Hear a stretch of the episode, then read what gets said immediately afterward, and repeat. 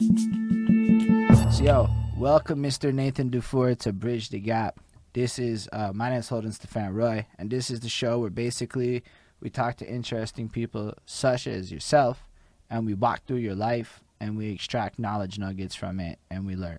And that's basically the show in a real quick nutshell, but it takes a lot longer in real life. Um, in order for us to land like the super introductory question proper and set it all up, it would be super helpful if you could just kind of introduce yourself real quick. Just let us know like where you were born at, like the very beginning of your life part, not the end of it, the beginning part of your life, and just a little bit about what you do. Um, well, first of all, I appreciate being brought on the show, Holden. I'm happy to be here. Like I said, it's like it's coming at the right time in my day because my day has been strange, and this is sort of seems like a grounding experience. But I'll go back farther than that. Yeah, at the beginning, I was born in Washington State, um, so like not not the Washington that's the capital, but you know the other side. And uh, and I came to New York like a little over ten years ago, maybe or around ten years ago, in the hopes of getting um, a degree, a, a graduate degree and following my girlfriend at the time and trying to rap. And two of those things have worked out. So I got the degree and I'm rapping. Awesome. And that relationship ended, but now I have a much better relationship with with Hilla the Killer. So, um, my name is Nathan Dufour. Yeah, I'm, I guess technically doctor, you know, because that's my uh, that's my degree. So That's amazing. um, that's me. I and I like to make Doc. music. I rap about like you know, Don't- uh, philosophical things. We're gonna get through all of that in excessive detail. Um, but that first question just kind of helps ground it, just for those people that like had no idea who you were. Uh, we were just bumping your music. I fucking think it's wonderful. Uh, I definitely, I don't know, it's niche, but if you fuck with that niche, it's the best shit you're ever gonna come across. But I fucking kind of feel like, yo, it's like, it's just for me. But um, we do have a bit of a first question, and uh, we like to kind of explore your life, right? Like a lot of interviews do a lot of things. We decided this is going to be like a whole different experience. Um, so the first question is a bit of a story. When it lands, you can kind of answer it in whatever direction you kind of want to take it, and then we'll just kind of get through the whole experience. Um, and it starts with my girlfriend, and she's washing the dishes, and she's got her phone, and she's playing that Black Eyed Peas song. The I got a feeling, ooh. She's vibing and she's dancing and she's like doing her thing and all of that. And I'm looking at her and I'm thinking about this song and the fact that this is now like it's chores music, right? Like which is exercise music. Like that's what this song is to us now.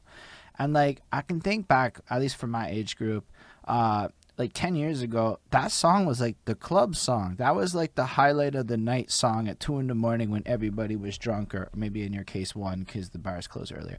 Uh, but like kind of everything, like we were partying to it and doing the whole thing, and that was where that song meant to us. It was like this this vibe that existed. But then over the course of a decade, whether or not it was the song that evolved or our perception of the song that evolved over time, all of a sudden, what once was the club music and all of that good stuff is now the chores and exercise music and the stuff we go back to for those mundane tasks. And I was like, yo, that's a trip. The songs just kind of go on these journeys over time and evolve. And if that's the case, then we as musicy people, our journeys are just kind of like that. They go over time, they evolve, and they change and whatnot. But you just gotta think about it. All those Cardi B, those kids partying to Cardi B right now. They're gonna grow up one day to be washing dishes to Cardi B right now. But yo, what's crazy is people who once, you know, in that age group of the dishes washers now, just they're already on that Cardi B. It's just always like that. These songs that play roles in our lives evolve over time. But with that, when we think about our musical journeys, I find, especially in interview line, especially when you're trying to look into people, everybody starts around that adolescent era when we start to form our own identities and attach ourselves to music in this effort to better understand the world, etc., etc. But really, music kind of like is one of those things that has always been around us even from like the beginning times like in some cases people have gone as far back as the womb I, I swear.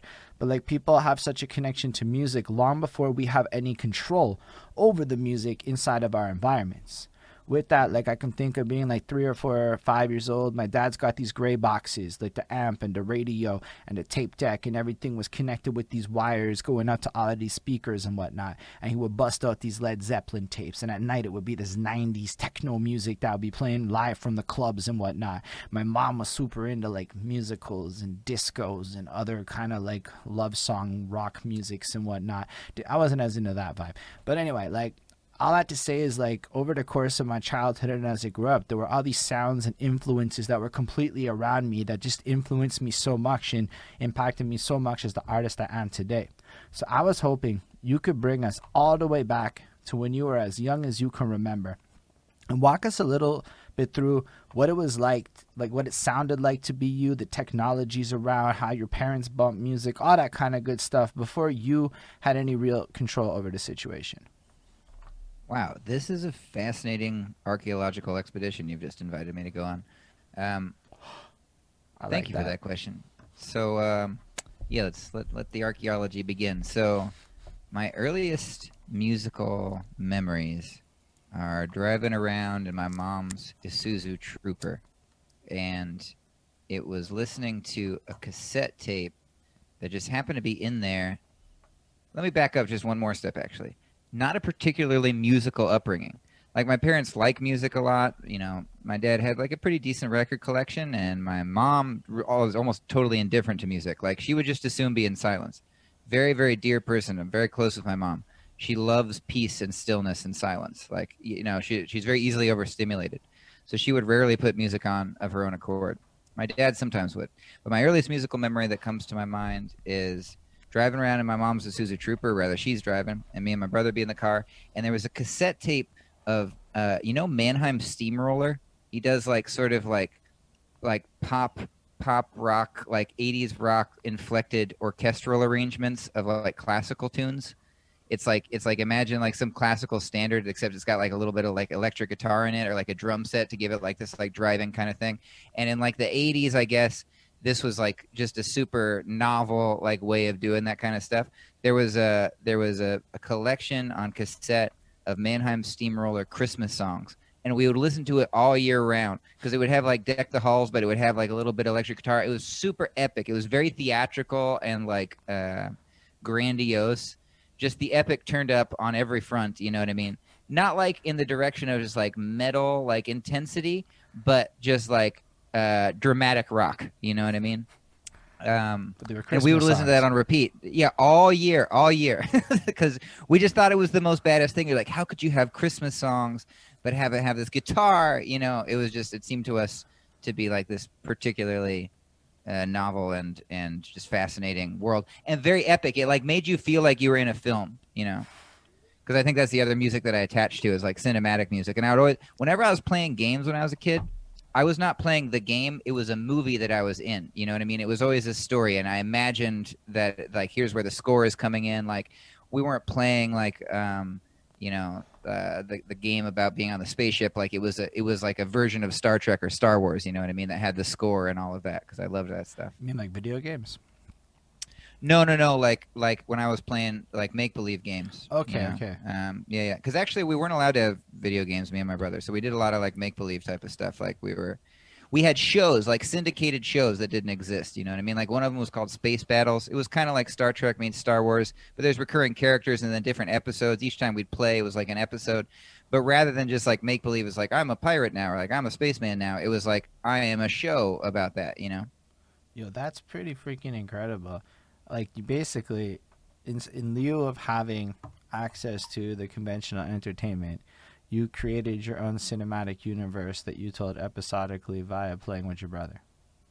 That's that's pretty much it. Yeah, yeah. And it went beyond that because eventually, like, as we got older, I'm really glad you brought this up. I hadn't thought about this in a long time. We stopped playing the games, but then I would continue the universe in my head, but I was building out the whole like media network because then eventually, like, I stopped just thinking about shows that existed that don't exist, but I started thinking about all these all these bands that existed that didn't exist. Like, I had full discographies of these various bands that like you know i knew what songs there were i didn't know how the songs went because i didn't know how to play anything at the time you know what i mean but i knew like what the albums were called and like what it was all about and like the names of the different artists and the different rosters and like sometimes i would be we had a writing mower you know and i would be i would do like interviews with the artists it lasted a long time No, I, this is I this haven't is, visited that in a while It's really incredible. I mean, just on my end, I used to get grounded a lot when I was a teenager. And when you're stuck in your room a lot by yourself, I used to invent entire universes where I would be the protagonist playing through entire story. And these things lasted years. We're talking like Yeah, totally. late teenage years. I would revisit these things sometimes just to like pick up the more advanced versions of the stories. But like, yo, my whole like life was like that. So hearing you describe it is fucking incredible to hear to me. It's a really cool thing. Um, yeah, uh, we did get a question from the chat in the middle of that. If you don't mind, a little tangential. Uh, what movies or TV shows were you watching that inspired different scores for you? That's a really good question. Yeah, I mean, I really loved both Star Wars and Star Trek. That was like a huge element of my taste, I think, because it was also some of the only stuff that we owned. Because we had like, we had the the tapes of like the original Star Trek movies. You know what I mean? I never watched the original Star Trek show. I still really haven't watched it honestly. But the movies, like particularly, yeah, the one time, the couple times I visited, I'm like, oh, this is not the same as the movies, really. But like you know, all of them. The the first one, the Wrath of Khan. Uh, you know, like all of them. Like Wrath of Khan, particularly Undiscovered Country, number six, I think. That that was like me and my brother were were so into that. I think we liked it because it was like, I don't know, it was so. There's something mature about it, you know what I mean? That felt like we were very elevated by, you know, just the different, the attitude implied by Star Trek. It was very enlightened. I um I never watched the, a lot of the movies. I watched a few of the TNG ones with my dad, but for me it was the, I just watched the show. Like from TNG straight. My guy, you don't understand how much how much I love the philosophy of Star Trek. Yeah, I've been revisiting uh, TNG in the past like era of my life, and it's it is quite it really holds up. It's it's it's it remains philosophically interesting, and it remains also one of the few pieces of entertainment that, on the whole, is an ideal vision of the future rather than an apocalyptic one. Most shows tend to capitalize on our worst fears about what could happen, like oh, this dystopian future. Star Trek is like here's here's the concerns we would have if we decided to all band together and you know get rid of uh, the processes we don't need like capitalistic you know and and extractive procedures and things like that focused on uh, helping one another whatever humanity's figured out world's at peace now we have really interesting encounters with totally different types of beings and we don't mess with them that's what a beautiful conceit for a show And it's always defense when there is a problem. It's always Exactly. defense. But yo, I, I, on top of that, like the biggest flex in Star Trek that comes up across all of them is we've eliminated poverty. Like you, you hear Yeah, that all the time. Seriously, Star it's Trek like- has been one of the most influential uh, shows to how I build my utopia of the future because of a lot of what you just said. So it fucks with that all heavy. I think we need more stuff like that, honestly, because it's like both in regard to the present and the future. Uh, entertainment that emphasizes what we don't have yet, or, or emphasizes problems that we have, is important because we need to call out the problems. But we need an equal measure of things that are like, here's how it could be tomorrow or the next day. You know what I mean? Shows Yeah. like a, a, a sitcom that's set in New York City or something like that, but 50 years from now and the city has become like a full-on like green city like eco city wonderland is that the main, the main thing the show's about no it's about other stuff it's like friends but in the future where everything is perfect you know what i mean and then you deal with other stuff you know whatever it's like it, just show that setting enforce that vision I like that a lot, actually. Um, I think it's cool, especially your focus on. Shout out, just in case it doesn't come up, like for a minute. Shout out the fucking composting song. Like that shit is Yo, a banger. like they just enforced composting in my building, as in they finally let us have a composting bin, and we learned that most of our neighbors are not good composters. So Wow. it, there's like a huge need for that kind of thing, and so I really like the fact that you use music to solution, just in case people aren't aware that you do that. As we have this conversation, it's super important, I think, Cool. because like that's a powerful thing that you're using your platform for. I appreciate that. Yeah, shout out to to Hilla the Killa. So yeah, when I when I play in duo formats with with my friend Hilla, uh, and we're Nate and Hilla, and yeah, compost is our most recent our most recent song topic and most recent sort of theme. It's a, it's a, part of one.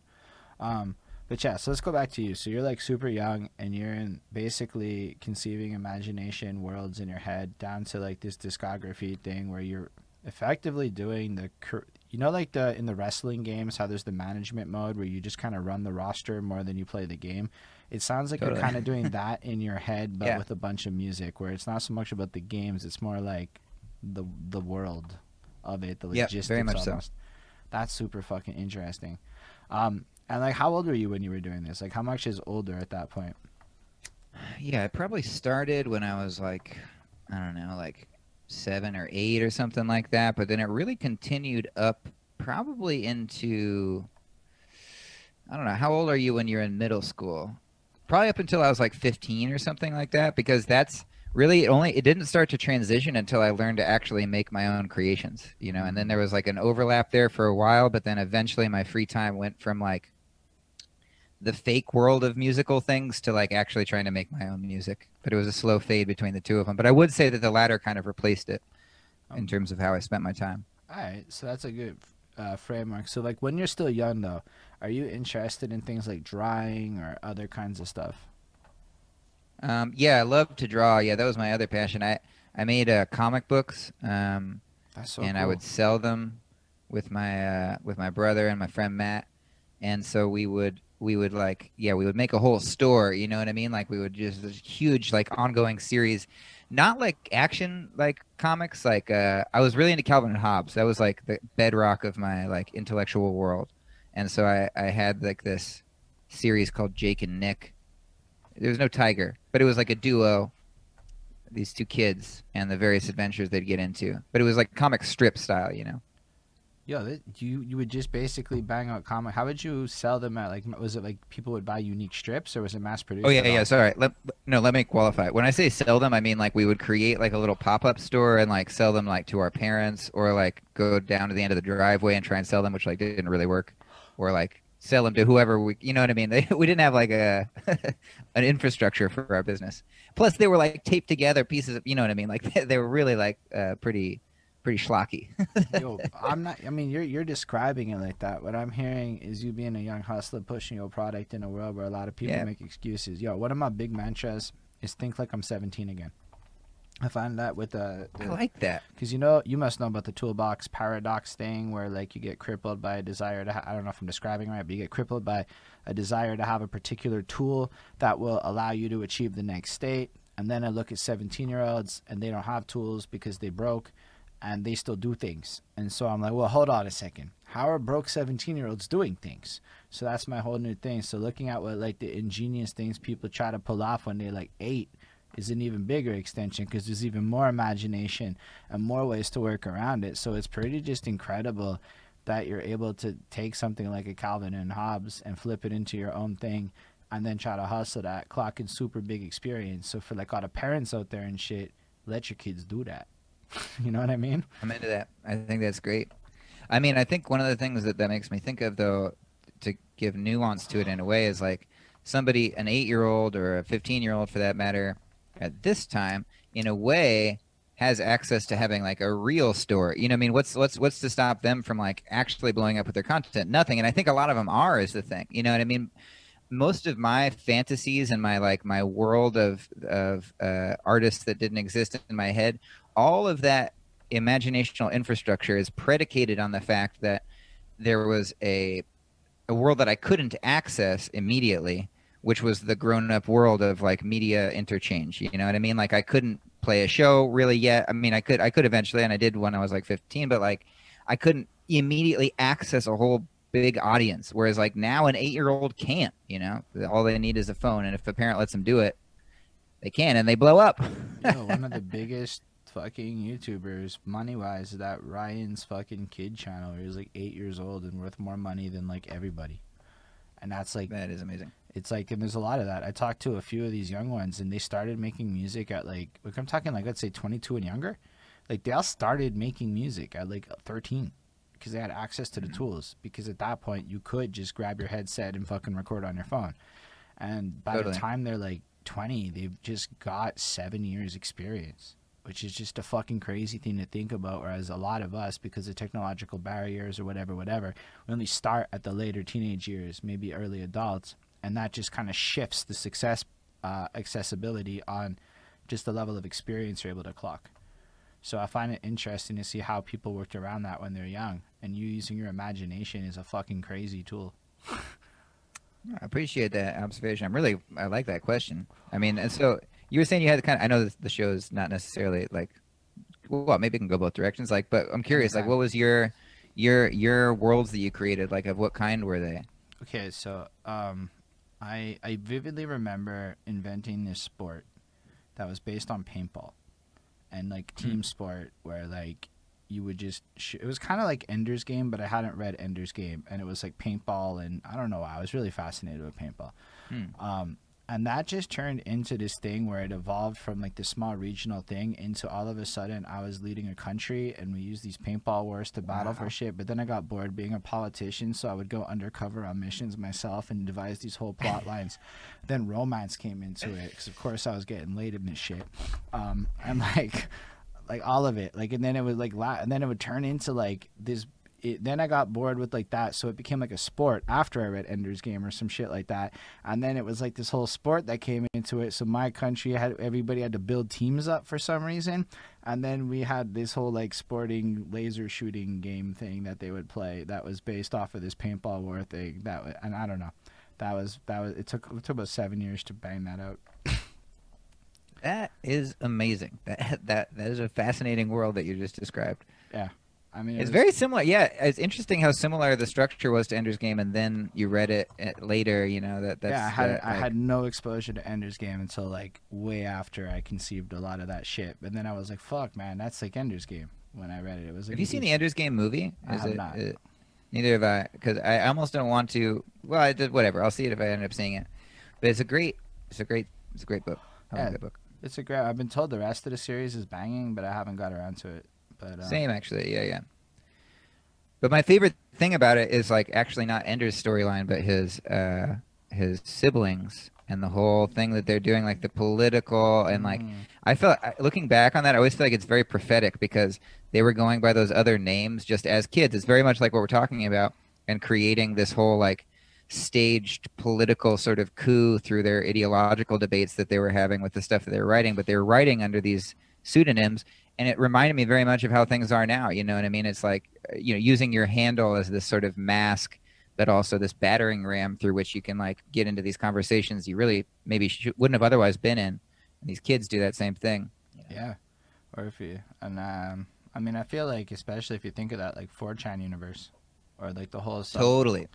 it just goes like a whole bunch of stuff that never would have like existed. Um, you know, honestly, I feel like it was almost like a blessing and a curse that I missed being a teenager with that much access. Like a blessing and a curse.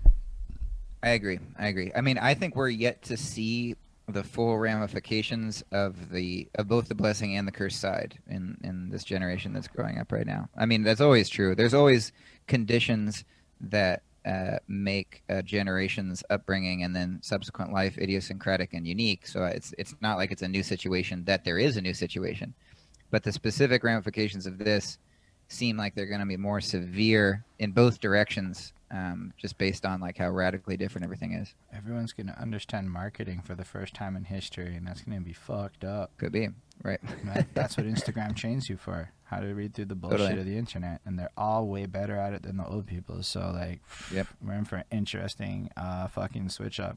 Yo, shout out Keys of Life. Um, anyway, shout out the comments when they pop up. Um, so basically, you're going through the drawings. You make comic books and hustle them. You create a whole bunch of imagination worlds. You bang out scores in your head. All this kind of stuff that's running through it. Let's say as you're going through that phase of life and you start into high school, um, what are some of your first like? When do you start to really get into music more for yourself? And what are some of your first favorites? Also a good question.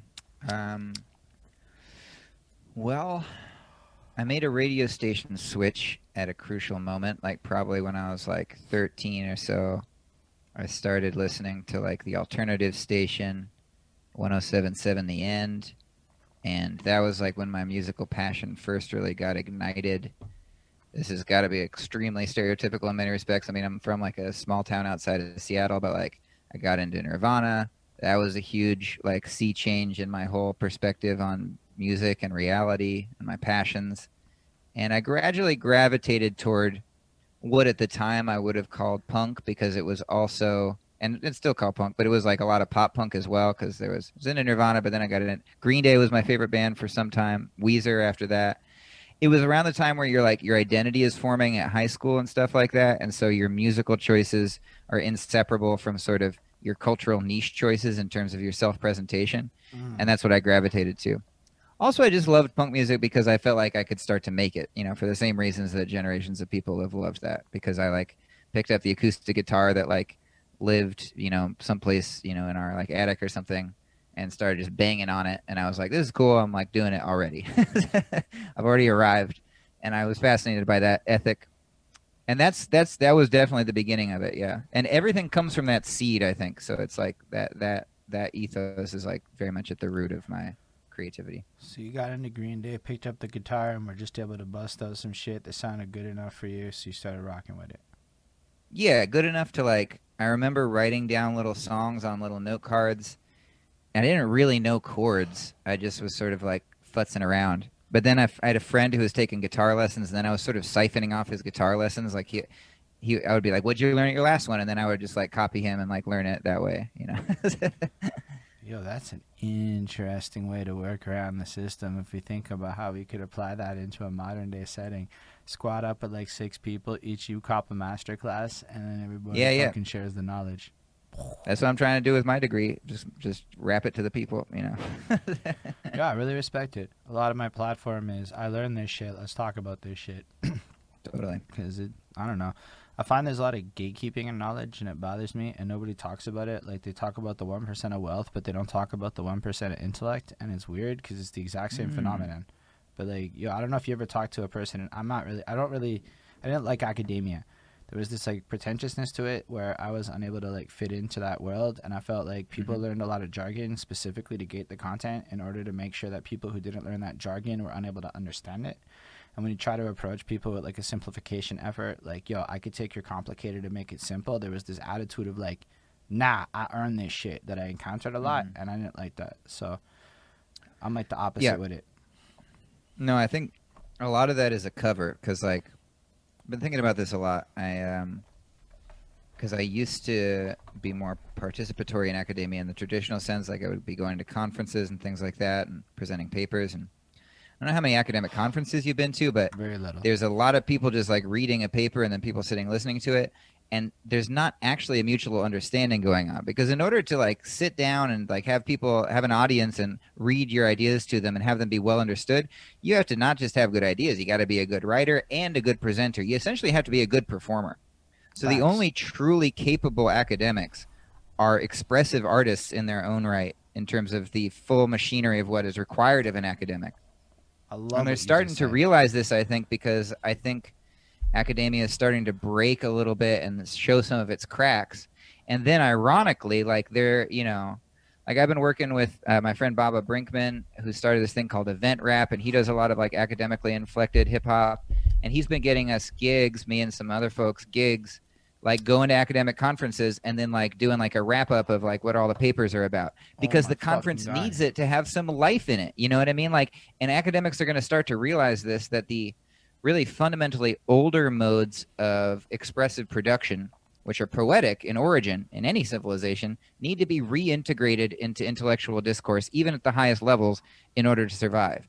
And if we eschew that performativity, then we're not only making it so fewer people can understand us in our yeah our one percent intellect niche or whatever, um, yeah, but we're also not going to uh, be able to, to to maintain the institutions themselves. You know, and when I say we, I don't even really include myself necessarily as an academic, but just the institutions. No, I know. hear you. So I'm just gonna summarize that because when you dropped the shoe, I'm like I'm gonna try to summarize that after. Effectively, um, if motherfuckers be boring, ain't nobody listening. you really summarized that quite beautifully. You know, Um, I think because yo, I have to, I gotta be, not necessarily about anyone in particular, but I have gone to corporate versions of this shit. Yeah. So I do the corporate grant, and there are a lot of conferences and a lot of the same kind of. Oppor- I wonder if that opportunity exists. I'm gonna fucking look into that. That was the best hustle anybody's ever told me that I could actually do. Summarize shit and make it rap. Fuck me, I'm in. Um, but like, they're like that. They're boring. So I actually got really far in work not necessarily because I was great at work, but yo, you could I could break down a PDF editor with flair. I could break down the most boring shit like a rapper. So like people like my demos and my presentations and my webinar skills. Yo, webinars. It's just rapping, but not. totally. And so, but that's if you're like good at it. But like for me, I write it like a show now. I gotta practice it like a set, and like you know, I treat it like like a rapper would treat a show. So like it comes off like that. But yo, a lot of people are just not. They're, they're just kind of boring with it. They just talk, and you're like, totally. man, you got to really focus on what they're saying. And the second that happens, you're not listening because you're trying so hard to like care. And you know, so I hear what you're saying on every real front, man. I've lived through a lot of that. I, I like that you found a way to yeah to apply that to yeah the corporate sphere and different dimensions because yeah it's it's all the same thing. It's all transmission of information, and it's a it's a in the economy of such transmission. The more successful transmissions will be the ones that have some mental hooks that get into people, which is the oldest thing. You know what I mean? Like, we, we think of like if we're if we're even limiting the discussion to academia, like we think of school as this sort of um, one directional neutral transmission of certain facts or data or lore from an authority figure to an audience.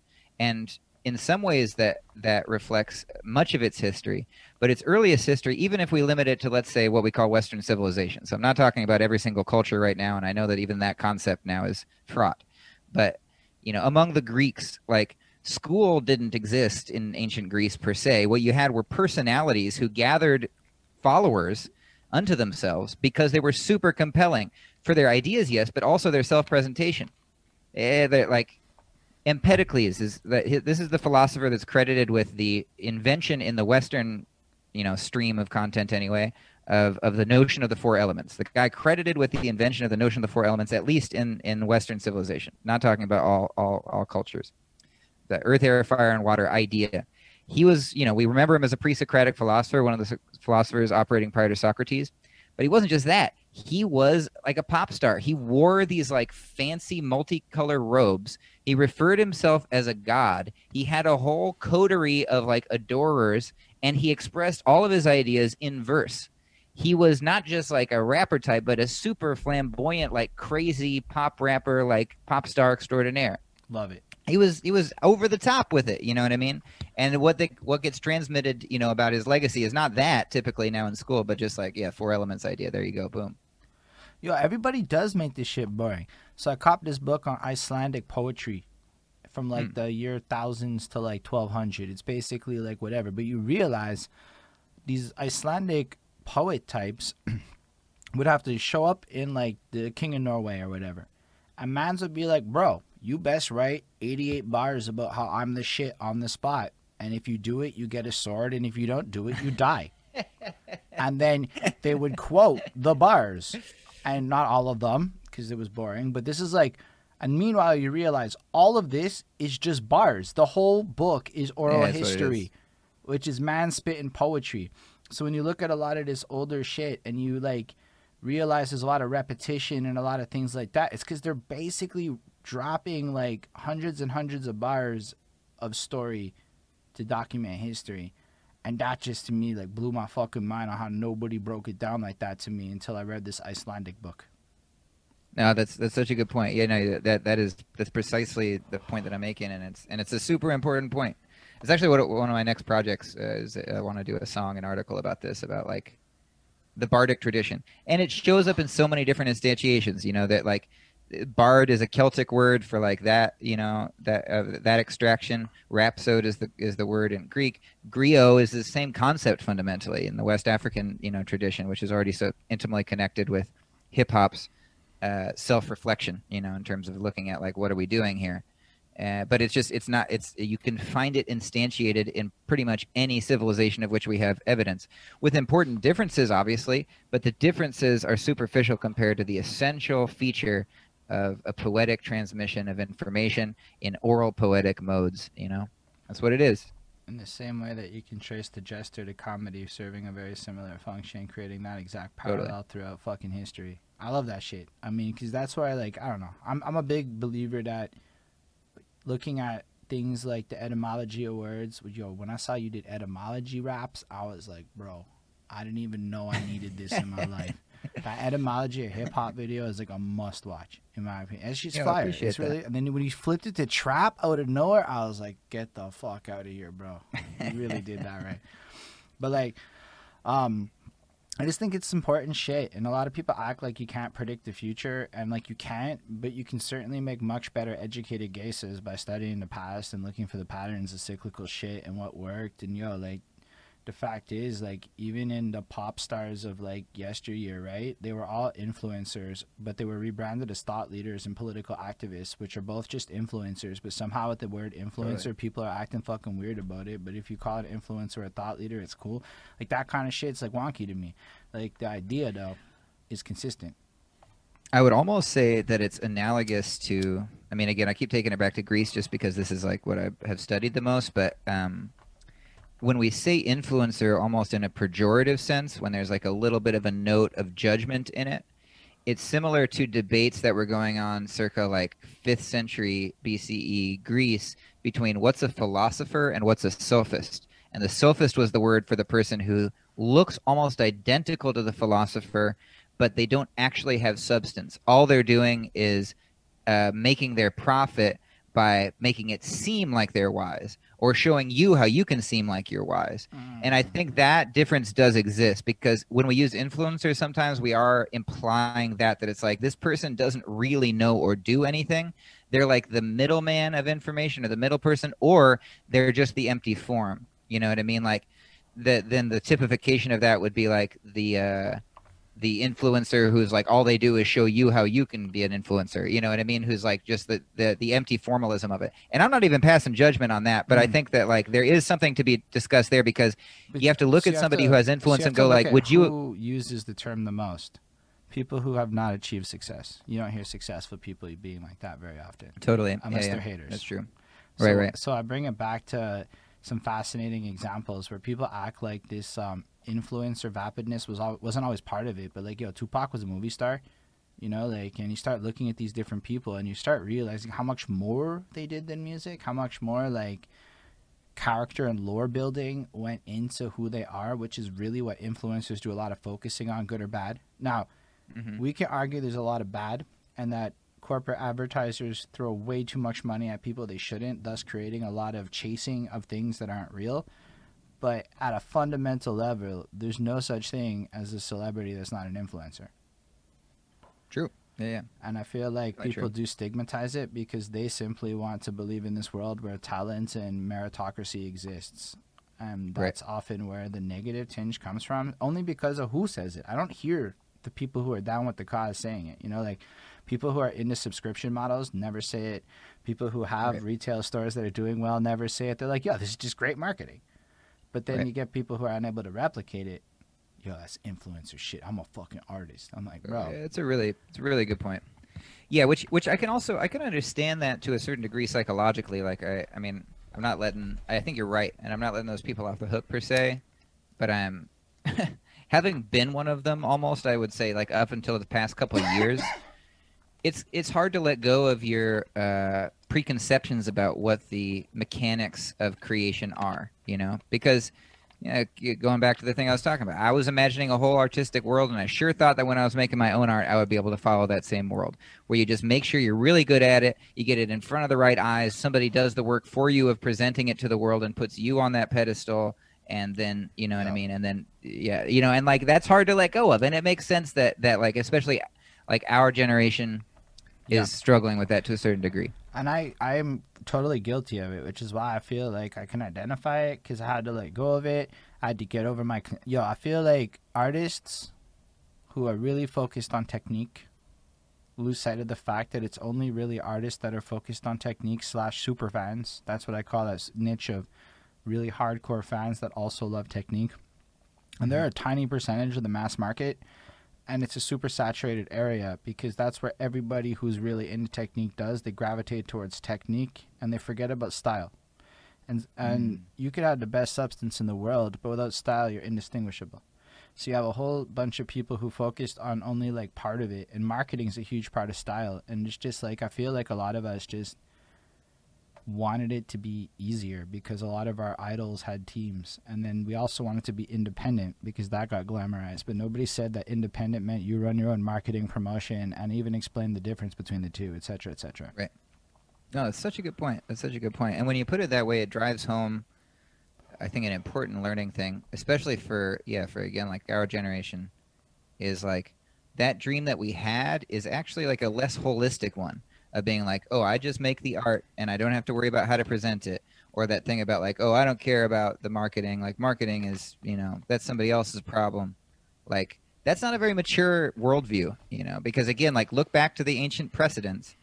It was about having it all, you know. You got to present it all. Just like as a human being in a conversation, you have to both, you know, have some substance to offer your interlocutor and have some kindness to offer and you know what i mean uh, present uh, in a way to them that is attractive and and approachable you know what i mean? Like map that onto the larger thing and yeah you got to have it all on your deck.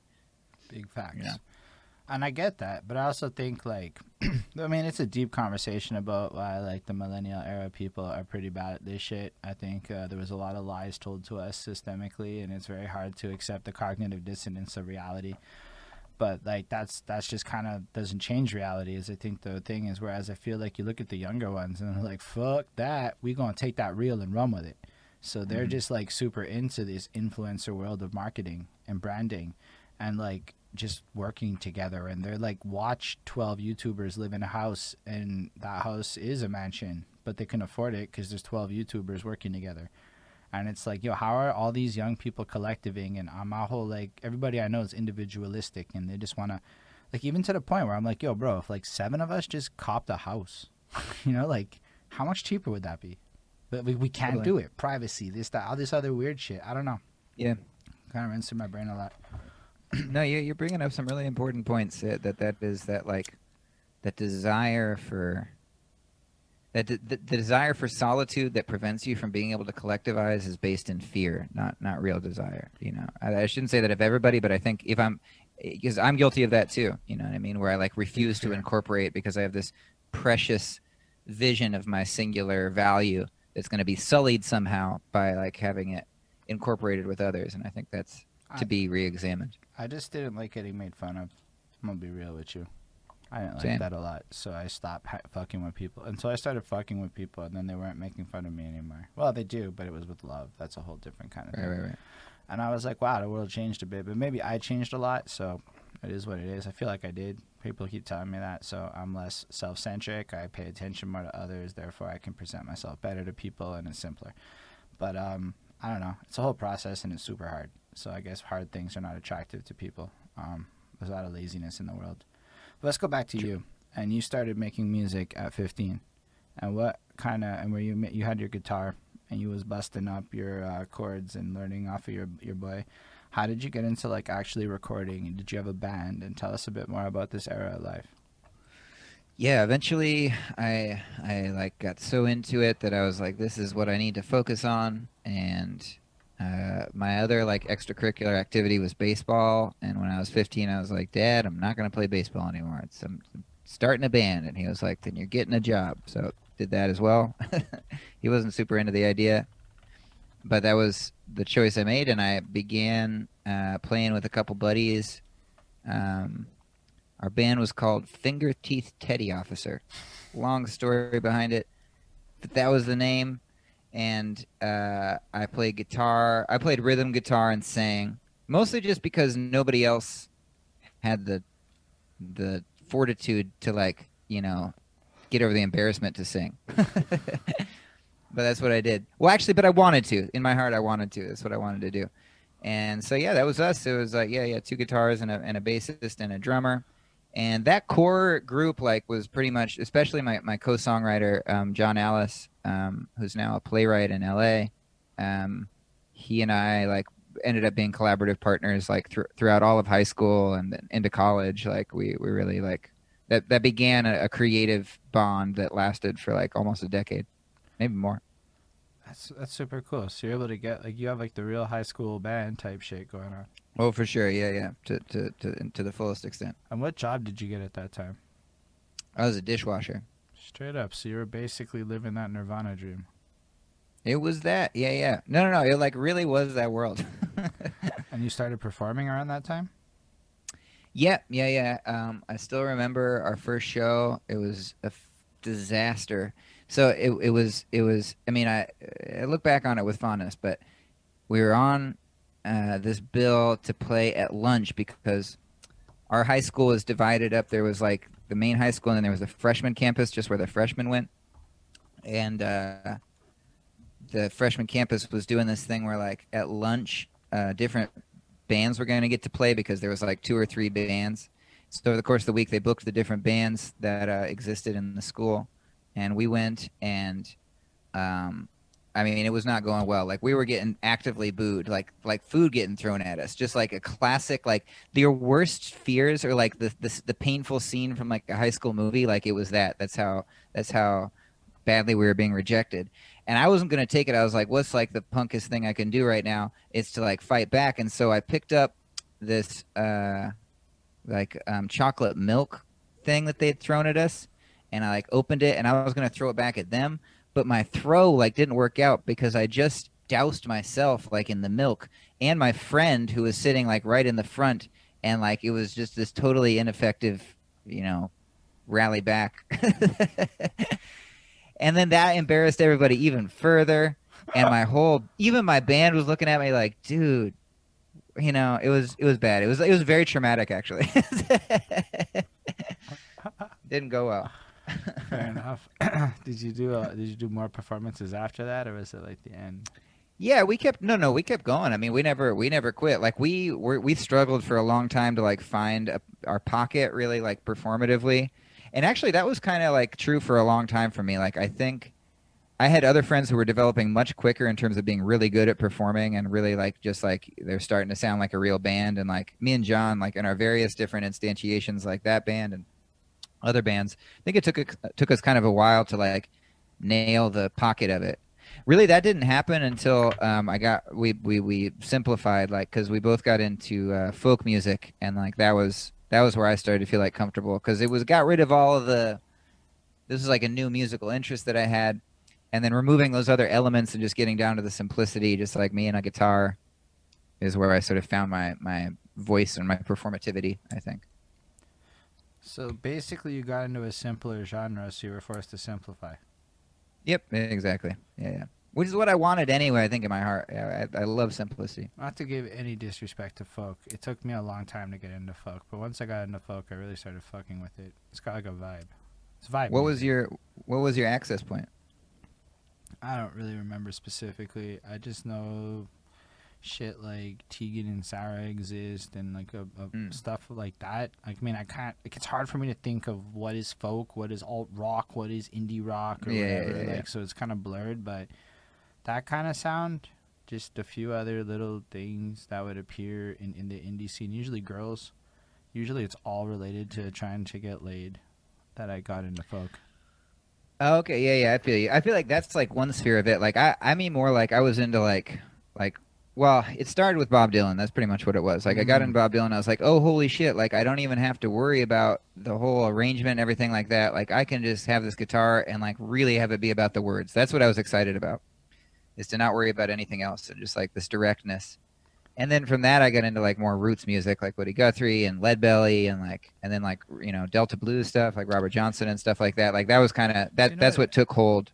Know what it is. I've seen a lot more live local folk music than I have actually like absorbed famous people, and I just watched the way that people would approach it. Like it almost seemed like, in a sense, a low and a, uh, an easier approach to getting into live gigs. That and, it, and it's really accepted in Montreal. Like people in Montreal fuck with that.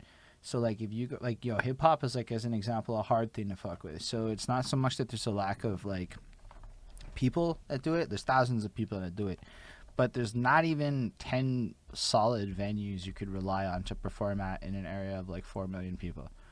So like that's a serious because there's like almost like systemic attacks on hip hop but like a serious promotion for like jazz or acoustic rock or whatever. So like Mm. because of the venues and these opportunities and then you look at this folk vibe and it's like yo this this hipster will come on stage with like a fucking guitar or a piano or something and just bust some jams about like the simplest shit. And i'm like what was crazy is how much you related to these fucking songs i would be a hater because i'm a rapper at that time but like in hindsight i found myself resonating with the simplicity and the humanity of the vibes Yeah, I think there's a huge difference too between like because it sounds like you're describing more like I, the, in the same way that like I think there's something very kindred about folk and hip hop um, in a deep way, which is that like somebody can. Uh, it's easy to get started in the sense that all you need to rap is the mic and then the beat's just going on. You know what I mean? And like you can come and do your thing. And like as you're first getting started, maybe sometimes you'll kill it. Sometimes you'll show that you really don't have you don't have your sea legs yet. You know what I mean? I think it's the same thing with folk, and it's easy to like fake it at first you know what i mean? Like you can you can sort of front for and but but people will see through you because you're so naked. They're both very naked modes of performing you know what right. i mean? When it's just you and the beat you're not even singing you're just rapping you're just speaking and you don't have to be technically good to be amazing. Um, and it's same with folk you know what i mean? Like there are technical aspects obviously but you're you're naked. It's like the stand-up comedy of music you know what i mean? Like it's just you and that microphone or you and that guitar and I think a lot of people, if they're just doing it on the surface, it's like you could take it or leave it. In the same way that an MC who's not really connecting, you could take it or leave it. It's like you know. Uh, so I think they're they're kindred in that way, in a certain sense. Yeah, I respect that.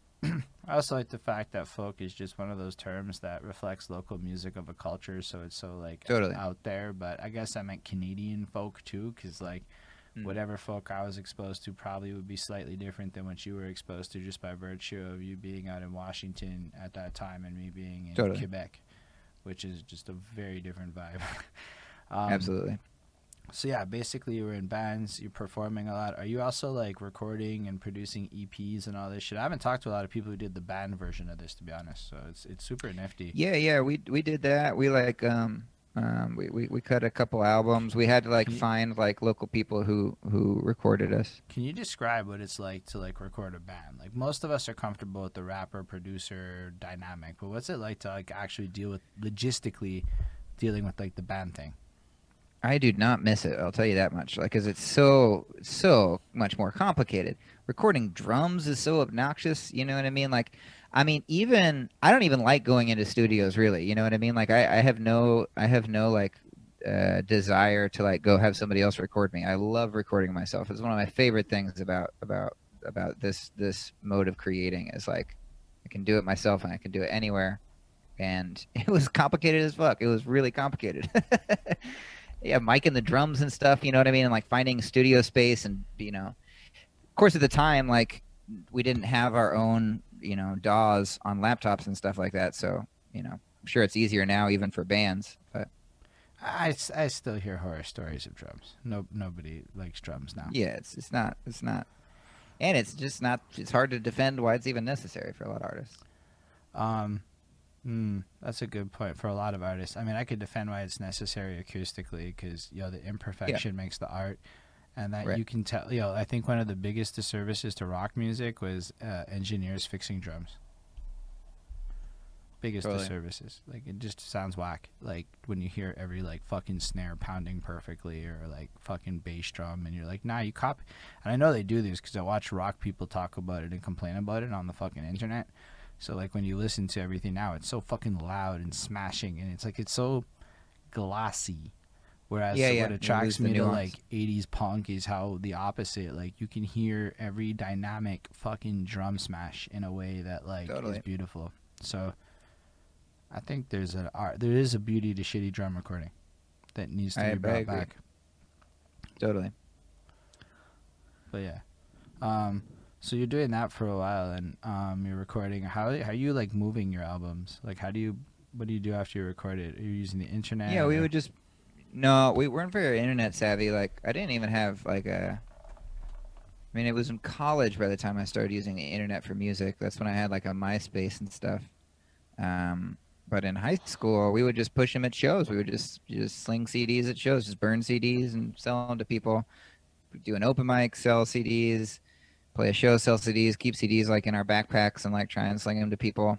Um, and you could kind of do okay because we were in a, like a rural sa- a rural town uh, and like you know, there's not a lot of competition, and so it was like because we were we were outside of Seattle, like like like a 40 minute drive outside of Seattle, and so there wasn't a lot of music going on in the town, and so it's like you can get people to buy it because plus you're a kid, so people want to support you. You know, there's like a sense of novelty about it. Mm, so teenagers should really be pushing this mixtape grind. Absolutely, it's probably different like in cities like Montreal, New York. Though. I don't, I don't know about that. Like if we if okay, because like teenagers have access to like selling networks like cadets or things like that, or like scouts and shit, where they really could hustle all their friends' parents and shit. Where in a way that they couldn't. I mean, you might not want to sell a mixtape about bitches and hoes if you're 16, but like, if you can come up with some shit that works, fuck it. I don't know. Like, Right. I just that's what I like to do is like I hear these stories and I'm like, yo, a lot of people made money on mixtapes by selling them when they had access to people. And I still think that there's enough people with cars that there's a market. And when I say cars, because so many people have CD players in their cars because they still have CDs and want to bump them shits. So Mhm. like with that, there's a market. So maybe it's not the hottest market, but there's enough people, especially in rural places. Oh my gosh, everybody drives. I mean, Yeah, I'm, I'm, I'm, uh, and and I feel you on that, and I'm like, uh, yeah, I just there's this UK label that just reached out to me a little while ago that wants that's that's gonna do like some physical production for me and make some tapes and CDs, and I'm I'm really excited to have those around again, just in my as something I can offer people and enjoy myself. You know what I mean? Yo, congratulations. If you want to jump Thanks. ahead, how did you pull that off? Is it It was it was it was it was like the dream. It was like where they just reached out to me and they were like, "We found your music and we want to do this and we'll pay for all the production." And then we split it 50-50, you know, for physical sales. And I was like, "There's no reason in the world for me to say no to that."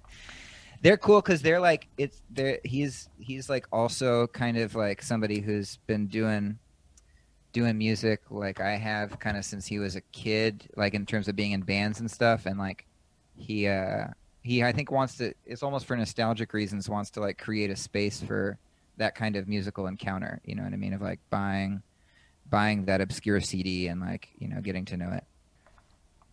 That's super cool, man. I'm really happy for you. Like just that that could even Appreciate happen. Like hearing you get that is like, bro, that could happen to anybody. Dude Oh, yeah, totally. finding you, Yeah, yeah. happen to anybody. totally. You do have some Absolutely. really fucking nice stuff. Like Thanks, really man. decent like production value on your videos to like make it more. You know, the lyrics are a huge help to like digestibility and quickness. So I respect that shit a lot. Thanks. Um. Appreciate that. So you're basically in high school banging out mixtape sales and already making money off of music before you're even like an adult. That's pretty incredible. Well, I appreciate that perspective on it. Yeah, that's true. Man, that's what it is. It's just the untracked shit that nobody talks about because it was untracked and it was only really thought about recently when people started tracking. Totally. So you're doing that. Would you guys do merch? Yeah, we would sometimes do that. We like had stickers and stuff. We had um never really got into doing shirts. But but yeah, we um yeah, we would mostly just do the CDs. CDs and stickers were kind of the thing. Did you get to like tour around or was it more like you performed at the same few spots? Touring for me started in in college. Like that's that's when that's when we started doing that, but not really in high school. Cuz I got through the rest of high school and then I moved away. Um, I moved to Atlanta for no reason whatsoever. Well, you I moved to Atlanta cuz I'd gotten into hip hop and I was like really into like OutKast. and for some reason I was like if I move to Atlanta, my life will figure itself out. And so as soon as I was 18, I like went there and I was just sort of trying to like scope things out. Um, and uh, you know, nothing really panned out. I was there for like a year. I was only 18, you know what I mean? I didn't, it was hard to make friends and stuff like that. Like I was like very like intimidated by the big city. Uh, uh, that was totally foreign to me. And, um, I was though going to this place called the Apache, which I hope still exists. I mean, I haven't been to Atlanta since actually, but it was an amazing hip hop club that did, they had battles and they had like, they did shows, they had open mics, and I wasn't really rapping yet then. I was kind of into hip hop almost like intellectually, you know what I mean? Like I was becoming a really avid appreciator and I was starting to develop some of the associations that I have with it like on the tip that we were talking about with like its connection to other forms of oral poetry historically and so I was like I kind of wanted to like write about it and incorporate it into my writing. And I was just very fascinated What kind of Um, what kind of writing were you doing? I was working on a couple things. I, I wrote these two plays that I never did anything with that were kind of like it was like Hamilton before Hamilton in a sense. It was like it was like they were written kind of in verse and sort of like in a in a like hip hop inflected way. Uh but they were not about something historical, but I'm just saying in form, you know what I mean? They were like these verse plays or they had these these like rap moments in them. And uh they weren't they were about other stuff, but they were just my own stuff of my own imagination. But that was like a big thing that I was working on. I didn't really have a sense at that time of like how to bridge the gap with my writing. You know what I mean, or like find a context for it. Mm.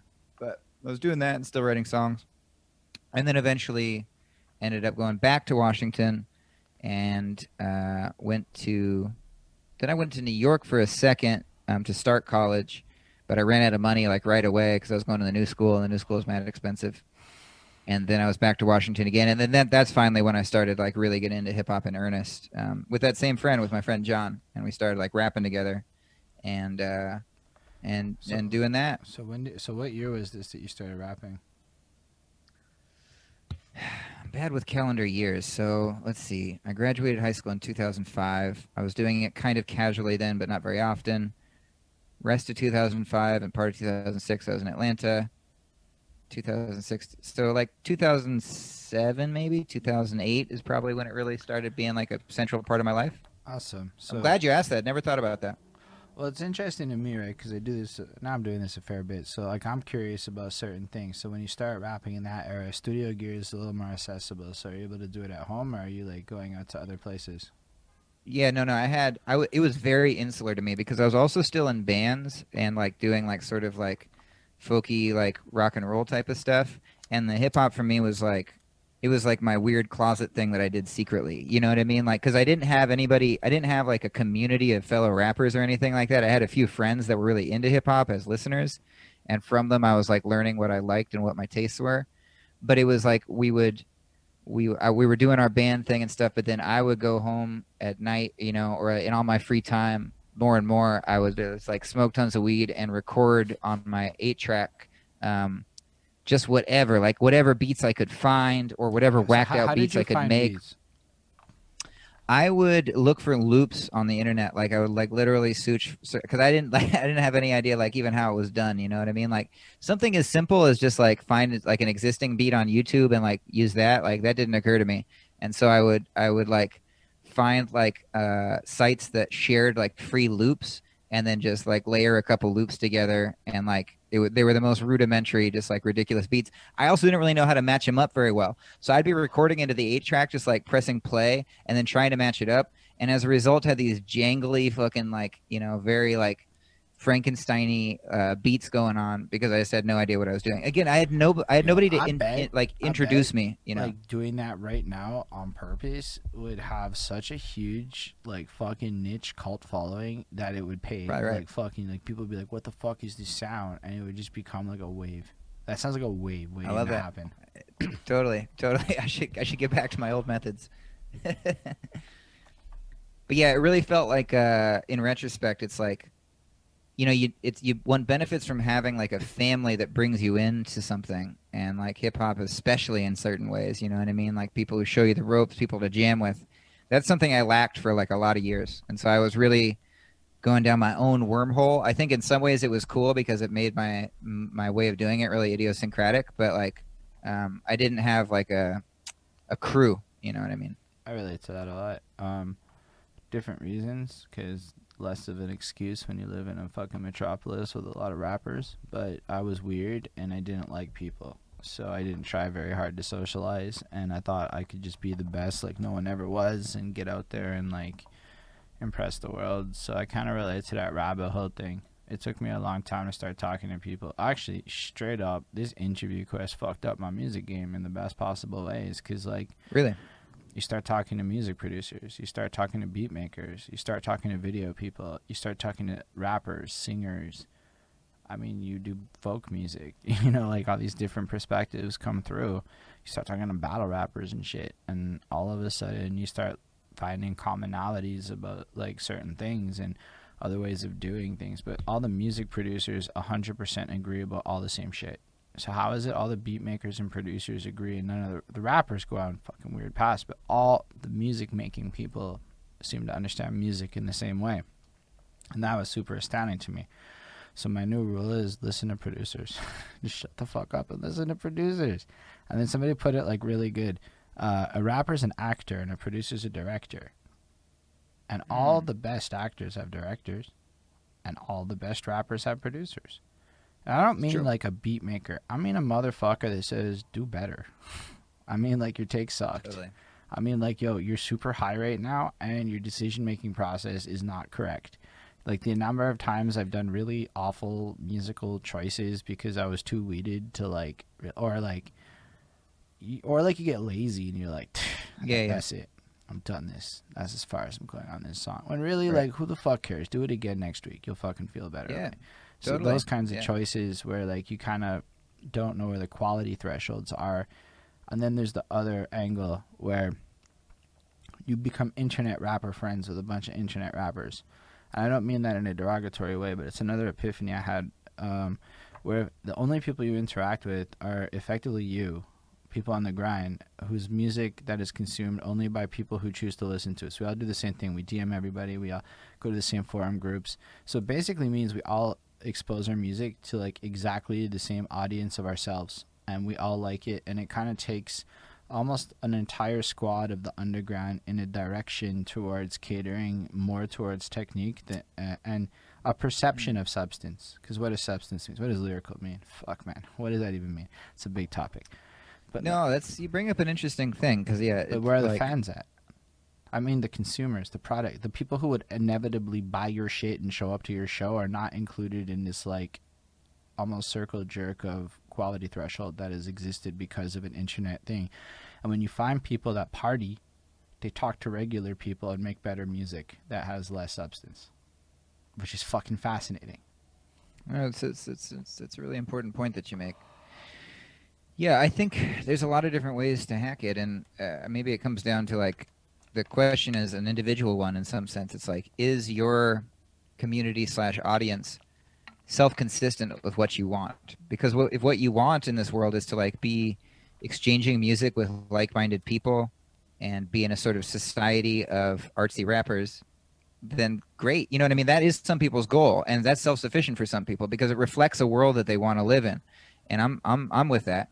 But I think that yeah, for myself, I've been having similar realizations to what you're talking about, and realizing that like I do want I do want uh, to figure out substance to me consists in how well are you creating a unique and meaningful contact point between yourself and people who are truly other.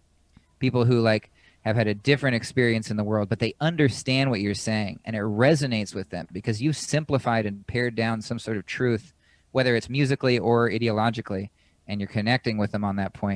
And that's a less insular exercise and has less to do with technique, as you say, or rather, less to do with technique in the same way and something more Yeah. to do with like a Let, real. let's okay. But I'm gonna, when I say technique, I'll be more specific to like the mechanical performance of an art, and I feel or like like like how many like like polysyllabic rhymes you have or something like that or like you know like- speed or something a lot of times it comes to speed. I don't know why. Well, I mean, I kind of know why, but a lot of times it goes to speed because there's like this idea that okay, everyone else is doing all this other shit. If I can go faster, I'll crush it. But then if everybody can rap fast and then you can rap rap god, then like what's the point anymore? Like how fast is this right, shit right. gonna go? You start going down Yeah, yeah. that like path in your head. And then I, I realized a lot of people rely on speed because they don't have a way to deliver bars that are slow really good. right And then I realized Cardi B's got delivery that I can't touch. Um, yeah, I feel you on that. Like the uh, the no, slow is a great it's a great thing. It's, it's a good thing. It's a good thing to learn because yeah, you you have to ask yourself, where am I like maybe hiding in like supposedly difficult things and not like giving myself truly to to the song or you know to the listener. Or like, the reality is people like sing-alongs. So is repetition really bad because I want to write more words? Right. You know, just shit like it's also that. taste too, because like sometimes you know, like I I as a listener, I'm not I'm not I don't adore repetition necessarily. You know, I tend to be attracted to music, even older music that doesn't repeat itself as much and that involves more adventure and re- and requires close listening. You know, and in in that sense, like uh, you know, you can be making qualitative decisions, so you do have to make stick to your guns. You know. I totally agree with that. But that also has to come with the like self-awareness of where you're gonna stand in the totem pole. Like I, True. Because if you're thinking that that is, because sometimes it comes with a humility and an understanding. Like I know that when I do complicated shit, it's not gonna sell. So why am I even gonna bother? I'm doing it for the art reasons of doing it, right? And if I want to make music that sells, I have to make music that will sell. And that's a completely different experience. Right.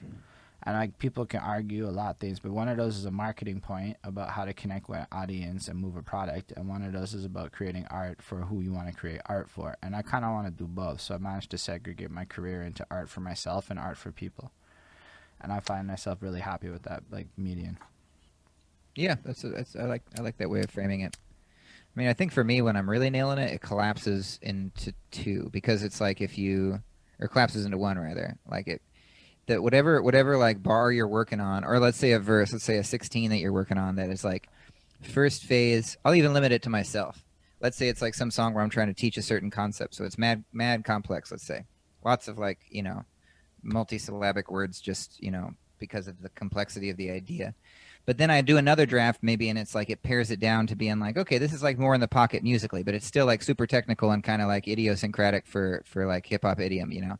But then maybe that third draft, like it's simple and accessible to everybody, but it still embeds all of that complexity. It's still there on like a subconscious level, and I think that's what I want to do is like push it a little bit farther to the point that it's like it's it's not um, inaccessible, you know. That's it. But there's like a focus that there is a compromise. But even if you want to go in like a, a different direction, look at Aesop Rock's career.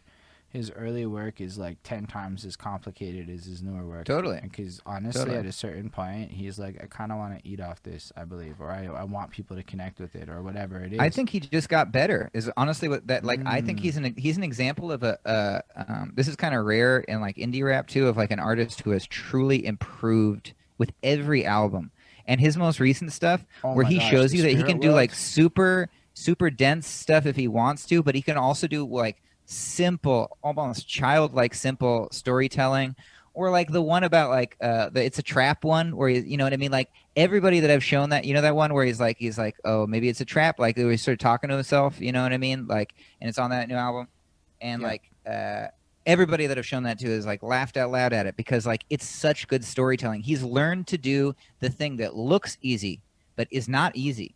And like that's that's that's like a role model for me in that way because he has gotten better because he's gone from the realms of crazy abstraction and niche like um abstraction and and and like colorfulness into like becoming a more universal creator. Yeah. People very seldom do that. Very seldom. I think his recent work is a big inspiration as well because I find it replayable. And I think replayability is an interesting concept. Like, I realized something. I started thinking about, like, music 10 years back. What do I actually listen to from 10 years back? Right. I fuck with the Black Eyed Peas. I fuck with LMFAO. I know it sounds like whatever. But I realized I actually like a lot of that shit from 10 years ago a lot more than, say, Hopsin. Like, I can't bump a Mhm. Hopsin song no more. I'm like, whatever. There's nothing that I can Right, with right, in that sense. But I don't know. I got a feeling's a banger. I could listen to that every day and it puts me in a better Yeah, yeah, mood. yeah. And I started just noticing that like Seal's "Kiss from a Rose" is just ethereally beautiful, and like there's these these songs, and none of them are like really over the top on a technical front. It's all these feelings I was getting, and I just realized feelings matter like so much if you want to connect with people and to create timelessness. To me, that's also super like fucking fascinating. How do you create timelessness with your music? Totally. And there is That's like Great idea. but it's like a mastery of it like you said with aesop rock like it is a matter of taking the most complex things and simplifying them into the most tangible and simple things so if i can take your very complicated sentence and put it into five words to me that's a bar Totally. Totally. but you you, As you did earlier. you do it with elegance man that ocd song that shit was like bro Yeah, I appreciate that. I, I could not write that or allow me to be clear i do not have the patience to write that See, that song actually came out like a lot more simply, which is I think it relates to some of the stuff that we're talking about because like uh oh by the way, just a heads up, I gotta go in like 15 because I gotta I gotta clear out at 7:30. How long do you usually do your show? it goes for hours sometimes Oh wow wow! I, sh- I wish I had blocked out more time. Is that all right though? Like yeah, it's are we fine. just It's okay, totally right. fine, man. It's Because a- I'm really enjoying this conversation. we Um, can always set up a uh, part two in the future. Yeah, totally, totally. I'd like that actually. Um, but for instance, with that song, because it's like, that's a song that's very personal to me. Should I be like establishing context for the people that are listening? Or, or, Uh, like- yeah, go for it. Plus, it uh, be Yeah. linked in his stuff below, which in the future. Oh, nice. Okay, cool.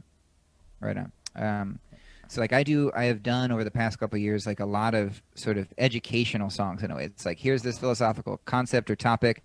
Let me let me spit it for you, and like it's almost like it's very dense. It typically has been, and recently I've been realizing that the missing ingredient and the place where I'm going to find my simplicity is making it about something that's real. It's still about philosophy. It's still philosophical. There's still sciency parts in that song where I'm explaining like brain chemistry and stuff, but it's grounded in a real personal and real painful experience for me, and that's why it feels like a real song, not like a lecture that's using music to get itself across. And there's a very subtle distinction between those things, and like I think I'm like finally landing on it. It's like the muse still has to be in charge. And you're bringing in like knowledge and stuff. In my case like i'm bringing in didactic information. I'm bringing in philosophy. I'm bringing in academic themes because that's who i am. But it still has to be grounded in what the muse wants and what the muse wants is to express your heart you know? And so it was like that's sort of my theme recently is like how do i marry my braininess with my heart how do i start listening to my heart more and i realize that that's sort of like a you know sort of mystical and maybe vague way to put it but No, I think that's how i feel I think it's a, it's a really interesting way to put it. Um, because a lot of people fear that simplification is going to cost them their artistic integrity. Is my belief. So that or that adapting your art in any kind of way from what you've been doing or pivoting or whatever is going to like change something Mhm. in a negative way when often it's just going to make you a better artist. And I mean, I think that's a, to me, art has to do with communication. If you're not like, this is my views, and I know it's not complete because there are artists who create art for the sake of art and they die and nobody knows they make art. That shit is baffling to me, so it's hard for me to even put it into the like. It's hard for me. I, I just want to acknowledge that. But for me, art's about communication. You have ideas, you bring them to life in an artistic way, you achieve a goal, and it's for somebody, even if it's just for yourself. And, totally and at the end of the day, that's that's all it is, and everything else is just fluff. You could have like the most bullshit song, and everybody loves it for some reason. And I mean like quality. It could just be like fucking like Björk has this song she recorded like on a mobile fucking tape recorder at a live event while she was performing. Went into the bathroom, went outside of the venue, and that made the album. And I never saw music the same again. I was like, oh, you That can do that. amazing That's Björk, right? Like she's she's the queen of the Right. artsy weird shit. yeah yeah totally So yeah. What what else are you Yeah. up to though? If we only have like ten minutes left, then what else are you up to so that we can get an Um, idea of your near future and shit to watch for? Yeah, so I am. Um, I mean, I got this grant from End of the Week. So shout out End of the Week. This Shout is how End of the this is how we've we've met each other, and um, uh, the Versus Foundation, honoring the life of Vice Versus, who is just one of the, the patriarchs of, of End of the Week here, and and uh, has was a mentor to all of us throughout his life. Uh, this this this foundation that got established in his honor. Um, gave me a grant to pursue a project that I was originally calling the Hip Hop History of Philosophy. I want to do a whole history of philosophy through songs. Um, and it's kind of changing form. It was originally going to be like an album. I think now it's more like a YouTube playlist that just like almost an encyclopedia of like if if if if musicality and like rhapsodic rap is your way of getting information, like here's how you could get a primer on the history of Western philosophy, or you know, there you go. So I'm definitely going to keep on adding to that. Um, that and I have an album coming out um, at the end of the summer. It's not exact date yet, but hoping to get it done by my birthday on August 11th, or have it ready to release by August 11th. And that'll be some like more more personal, um, just lyrical stuff, lyrics for lyrics' sake, songs for songs' sake, type of type of stuff. Do you plan on performing a lot? I do I actually. am performing a lot now already. Um, so I also play with uh, with Hilla the Killa as Nate and Hilla, and we were busking today at McCarren Park in Williamsburg. We're doing a compost tour, um, and so we we we're going to tour all the different compost drop-off sites. I don't know how composting is in Montreal. You said some of your neighbors have like bins that they can. Okay. Does the city pick them up? Okay, so like there's brown bins that you're supposed to Yeah. put the composting in and then my belief is it goes to a composting cycle where they basically chuck everything if it's not filtered correctly by us So very Mm. little of the composting will make it to the composting on some human error shit. On some, they don't like to filter things. I don't know the logistics of whys or whatnots. I just know that's how it is Right. with recycling. So why would it be different with composting? You know, and that my neighbors weren't the best at composting in our building because um, my girlfriend is super into compost, like super. Like she wrote out this thing, a handy, helpful tip guide for like the door, so I could know that eggshells are compostable and that pizza boxes I think are not, and then shit like that, right? Like, because the city made the resource, but like. Yeah, no, I don't even. There's a lot more garbage than compost up in my building right now. But I know that when we switched it up, like it was like, oh fuck, if you're actually composting correctly, a good like fifty percent of your garbage becomes like compost, just like yeah, that. yeah, totally. Oh, pizza boxes are. She's giving me shit. I did it wrong. um, I don't remember. yeah, well, I'm glad that you have a brown bin program. It, New York City just brought theirs back, and so like one of the big reasons that we were getting on our activism um, grind with this was that in the middle of the pandemic, New York City canceled its composting program, and so all the composting that was happening was by virtue of local community composting chapters that that like sort of you know raised uh, their own degree of involvement to keep it going. And like you had to like save stuff in your freezer and then you'd come drop it off at a different composting drop off location someplace in the city and there's various ones at different parks or different corners and stuff like that that operate on certain days and so what we're going to do is do a tour of the different drop off sites like you're like yo you live in queens like we're going to be at this one on this day we're going to be at this one on this day and just do a like tour of the city busking at these different sites um, to sort of just give them some love and celebrate the hard work of the people that make it still possible, even though New York City canceled its own program. That's So, that's- serious. I'm pretty sure Montreal, like I know the apartment buildings, it was just made like mandatory for them to have them, and I know the the, the houses have had it for a bit, but yeah. So like education, music about recycling to me, or or even composting, sorry, is seems super relevant and like a hot topic, and I like the fact that you were describing how if the fruits are underneath the fucking plastics, they can't compost because of lack of oxygenation. I didn't know about that shit, so I learned about that Yeah, in yeah. your song. And um, so you guys busk around, but do you do like um like like let's say would you come to Montreal and do some shit? Yo, I would absolutely do that. Yeah, I mean, like as stuff is starting to reopen, like I'm I'm extremely excited to be playing shows. I I play a lot at uh, a club in Brooklyn called House of Yes, and so they're going to be reopening soon, and like they are important to me because it's been a place to do not just like regular shows, but also shows where I can kind of like um, break it down, like where I'm like not just rapping, but also like explaining a concept and then going like in and out of the song and like creating these sort of interactive performative environments, which is something I'm really interested in doing because it's it suits um, my my way of performing. And uh, yeah, yeah, yeah, I want to rock as many shows as I can. Doing a lot of online shows, but I'm pretty ready to start doing it in front of people again. Yeah, serious though. I like the fact that you're productive with this and pushing it through. We definitely have to have a part two. There's a lot that you're doing that a lot of people could learn from in terms of just how to be successful with it, how to grow from it. I would love to do a part two. I, I've really enjoyed this conversation. You're you, you have a really. I, I just love the idea of starting with the very beginning. I mean, it, it's laziness. Um, how am I supposed to find out anything about you? Is the truth of it. Like people act like you can just Google people, but bro, like I'd have to go stalk your Facebook and Twitter for like twenty years. I don't have the fucking research team for that shit.